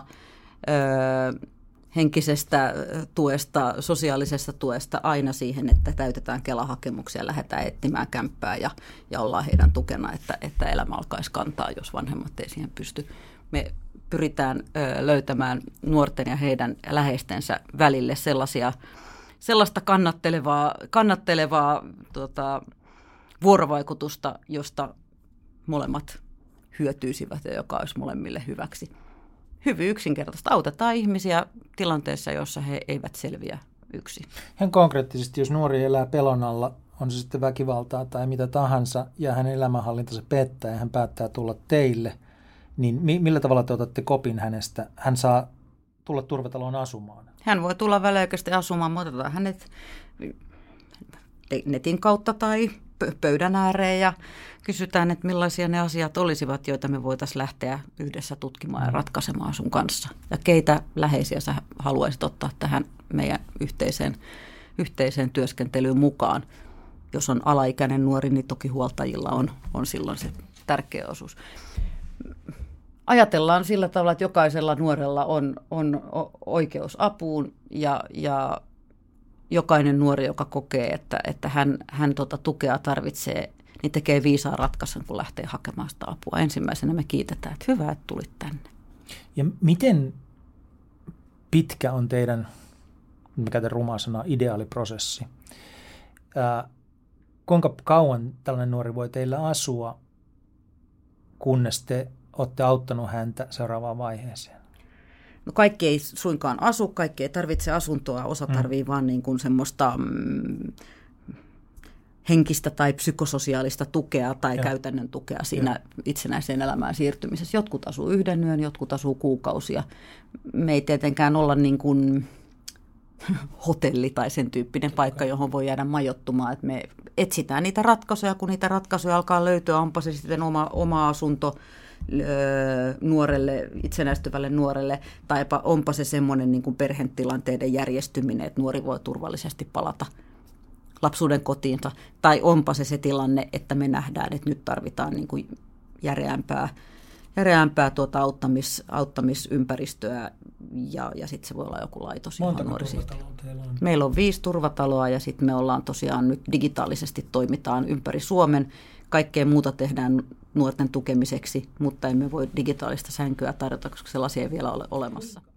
No sitten vielä sellainen, että nyt jos niin kun aikuinen kasvattaja, isä, äiti, ties mikä, kuuntelee tätä, joka pohtii, niin kun, että mitä hänen perinteisesti sanottuna pitäisi nuorensa kanssa tehdä, on joku ongelma, niin mitkä, minkä resursseja sulla tulee ensimmäiseksi mieleen tavallaan, että – mistä voi löytää niin kuin vanhempi, mistä voi löytää apua? Siis niin kuin blogeja, verkkopalveluita, hyviä kirjoja, auttavia puhelimia, mitä tahansa. Mihin, mihin voi olla yhteydessä? Mitä kannattaa ruveta penkomaan, jos haluaa ymmärtää nuortensa paremmin ja haluaa ymmärtää, että mitä mun pitäisi vanhempana tästä tilanteesta tehdä?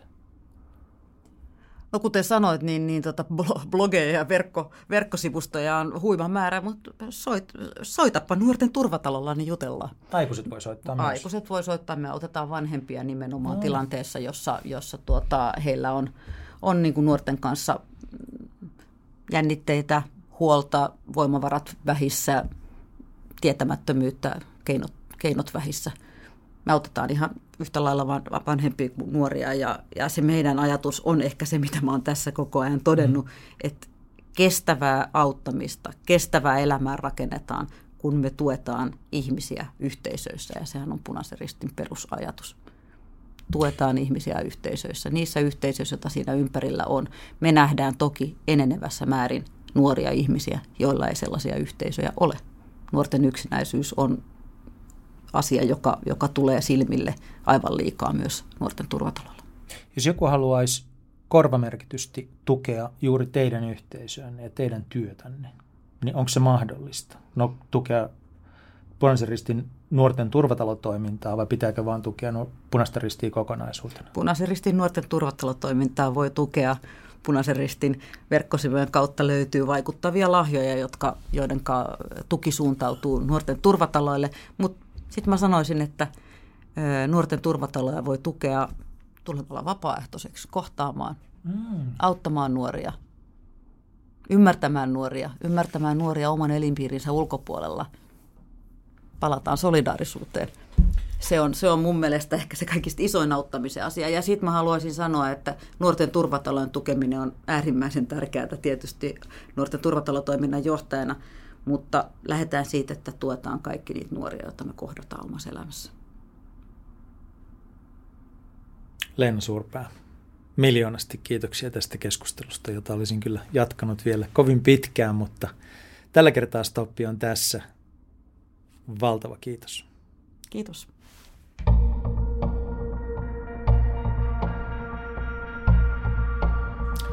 Jaakko tässä vielä. Jos johdon viestintä ja sisällöt kiinnostavat, vieraile Great Pointin sivuilla katsomassa mitä kaikkea teemme. Sivulta voit myös tilata kuukausittaisen englanninkielisen uutiskirjeeni, Great Point Executive Briefingin. Se tarjoaa tiiviissä muodossa havaintoja ja hyötytietoa johdon viestinnästä sekä linkkejä kiinnostaviin sisältöihin. Pure value, no junk. Suunnista siis osoitteeseen Great Point ja tilaa johdon brief.